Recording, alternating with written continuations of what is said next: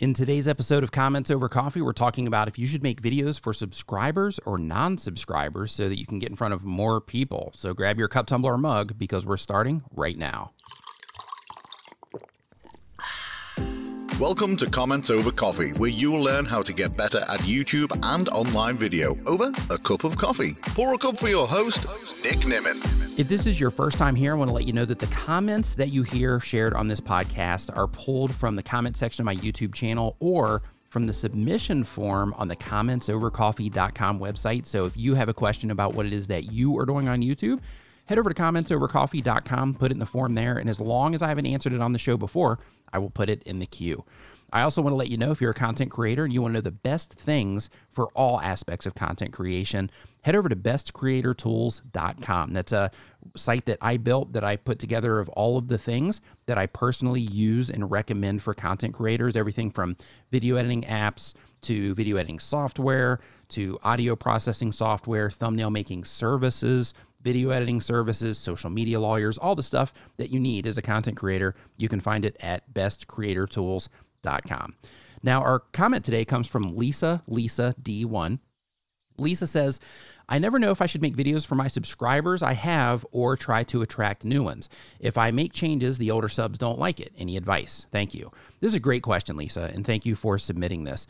So, when it comes to your content decisions, it's really important to listen to the audience that you have, right? So, if you have people that are already digging your content. You've already gotten, you know, a nice comfortable subscriber base. You're getting regular views on your videos and those people are wanting a specific thing from you. In my opinion, it's important that you keep giving that to them, right? So you always want to experiment, you always want to try different things, but the really important thing to make sure that you're keeping in mind here is that you are always making content for a specific group of people or people that are interested in a specific group of things, right?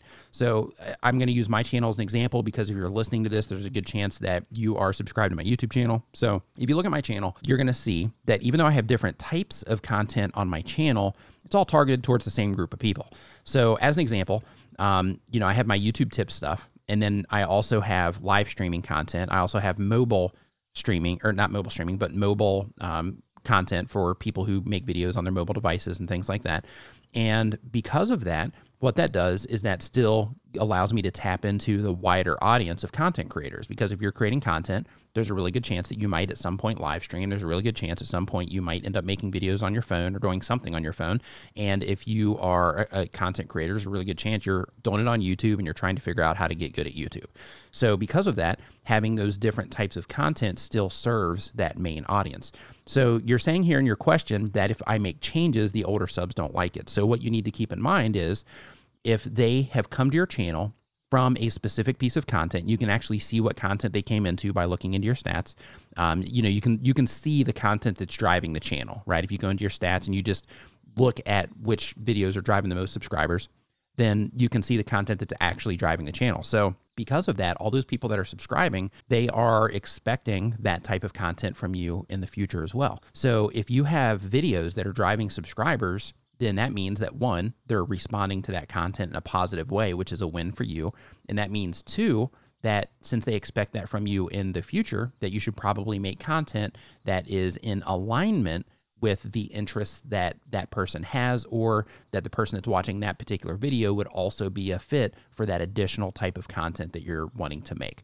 Now, as an example, for the people that are listening to this that watch my YouTube channel, uh, because I typically share information for content creators, if I were to all of a sudden go on the channel and I start talking about finance, or if I were to all of a sudden go on the channel and I just start doing random vlogs about my life, then in that situation, you know, there's going to be some people that'll dig it, but then there's going to be a majority of people that are going to be like, hey, Nick, I'm coming to your channel for YouTube stuff. Why did you stop making YouTube stuff? And then all of a sudden you're just doing these random vlogs all over the place. Like, what's going on? Right? And because of that, I'm going to take an audience that's typically satisfied and I'm going to make them dissatisfied with my content. Now, with that said, that could open me up into like a whole other world eh, to where I reach a whole different group of people. I have a few of those videos start taking off and it completely changes the direction of my channel. That's also possible. But if you're wanting to get that initial momentum going, like if you're just getting started on YouTube, or let's say that you have 10,000 subscribers, up to 10,000 subscribers or 15,000 subscribers on your channel, and you're like, hey, I'm like starting to get some momentum or I'm getting momentum on what it is that I'm doing on YouTube, then in that situation, just sit back and be like, okay, the content that I'm making, who is it that's actually responding to this content that I'm putting out? What is it that they're interested in? And how can I really make sure that I'm delivering what it is that they want? Okay. Now that's for your current subscribers. Now we're to go and we're to talk about the non subscribers. Um, so when it comes to making content for subscribers versus non-subscribers, it's really important to consider what it is that you're after. So if you're after growth on your YouTube channel and you're thinking to yourself, "Hey, I want to I want to grow my channel as fast as humanly possible," then in that particular case, you need to balance it because you got to keep the current subscribers happy because they need to come in and keep watching the views the videos that you're putting out and then you also need to make sure that you're making content that typically attracts uh, like a, a newer audience but it's still in alignment with the content that you make for the for the stuff that's growing your channel. Okay. So in that situation, you have to look at it and you have to say, okay, well, when I'm figuring out the content I'm going to put over put out over the course of the month, what I need to do is I need to consider that these types of videos over here, and if you dig into your stats, you can find all of this stuff out. But you got to figure if I make this type of content over here, people typically watch these, especially my subscribers. They typically watch these videos for a much longer period of time. They interact with these. I always get tons of likes and comments and just overall engagement. People are sharing this stuff like crazy because they're really into it. And then I have this other content over here um, that when I put this out, it just drives a lot more subscribers than the other content. So you have to look at it and think of that balance in terms of okay, over the course of this month, if let's say that I put out eight videos or four videos, let's do two and two or if you're really trying to get things rocking on your channel, then you want to make sure that you're doing a little bit of crossover. And what I mean is that you try to figure out, you spend the time and you try to figure out what it is that's causing the new people to subscribe. Is it just that you're reaching a wider audience with that content, or is it something that you're doing with that content that just makes it more valuable to the viewers? But you got to figure out what it is that's making people subscribe from that content. And then the stuff that's keeping your subscribers happy, you have to f- try to figure out why and then you try to marry the two of them so that when you're putting out your content, it doesn't matter what you're putting out, uh, people are always responding to what it is that you're doing, and then you'll consistently get all of the stuff in that situation. But when it comes to content strategy, other things that you should think about are not only does this type of content uh, bring in more new viewers because it gives me the opportunity to reach newer people, but you also should think about you know if you're promoting anything as a as an affiliate you know, hey, when I do these types of videos, it drives more affiliate income. Or when I do these types of videos, it typically drives more ad revenue. If your goal is to drive revenue with your YouTube channel, then in that situation, you need to make your decisions based around that as well. So then you have to start balancing within your content strategy. You have to start balancing these videos drive money. These videos drive views and, and, and satisfaction from my current subscribers and tons of activity and engagement.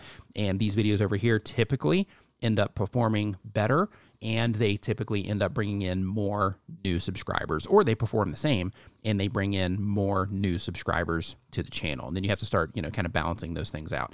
Um, another thing is that if somebody doesn't subscribe to your YouTube channel, YouTube still will show your content to them if they enjoy the content. So if they watch your video, let's say they watch the whole thing and then they click on your end screen, then they go and they watch another video, and then you have a pinned comment, and then they click on that and they go watch another one, then what's going to happen YouTube's going to identify that that person's into the content that you're putting out, and they're going to keep showing that content to people as long as, or to those people as long as they keep responding to it, regardless if they're subscribed or not.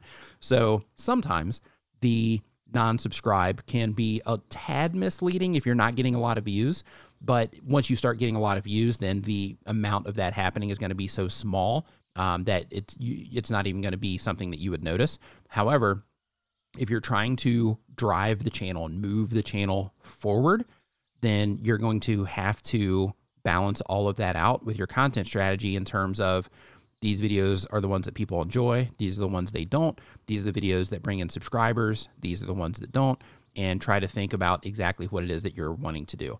So if you look in your stats, you can actually see um, your your non-subscribe versus your subscribe ratios.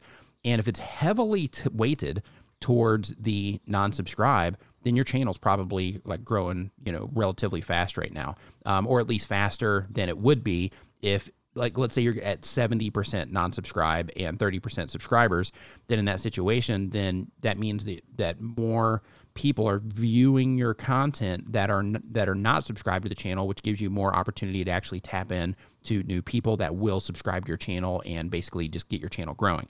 Now when it comes to that same exact graph if you have like an 80% subscriber and you're not getting tons of views on your videos then in that situation your channel's still growing it's just not going to be growing quickly, right?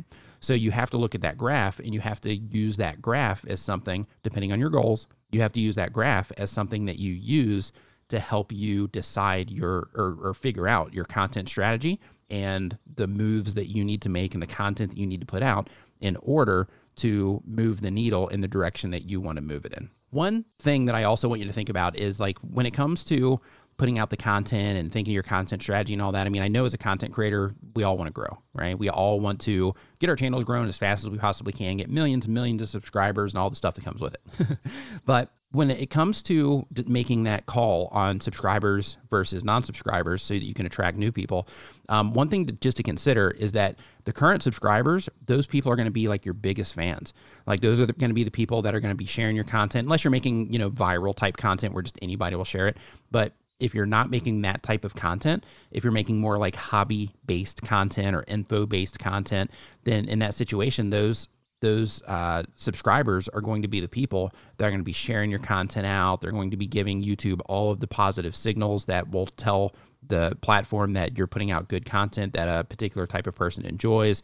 And the non viewers, though, those are going to be the ones like you have to also still get in front of them if you're interested in channel growth because those are the ones like you, you can't convert a subscriber into a subscriber, right? But you can convert a non-subscriber into a subscriber. So because of that, you know, you have to consider those things when you're putting your content out. Like you, you know, if your subscribers are your biggest fans, they're the ones that are going to interact most with what it is that you're doing.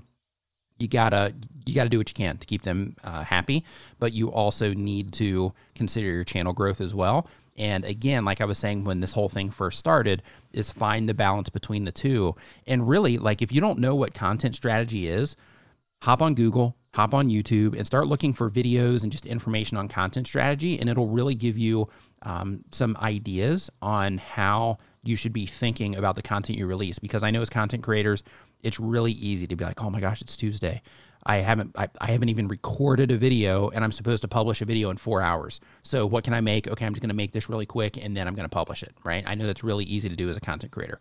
But if you can map it out over the course of a over the course of a month or a 28 day period, then in that situation you can actually think through the purpose of each piece of content that you're putting out, which ultimately will end up bringing you bigger gains on your YouTube channel in all different aspects because you're being intentional about all of the different content that you're putting out and you start approaching your YouTube channel in that way strategically instead of just throwing stuff out there and hoping people respond to it. As a reminder, I want to let you know again that if there's anything you need for your YouTube channel, head over to bestcreatortools.com. And I would love to know your thoughts about the show. Um, if you get a chance, just leave a written review on iTunes or whatever it is that you're listening to this on. And to learn more about YouTube and online video, remember to subscribe. I hope you learned something today. Thanks for having a coffee with me. Get show notes, resources, and more over at commentsovercoffee.com or grab yourself a refill and listen to another episode.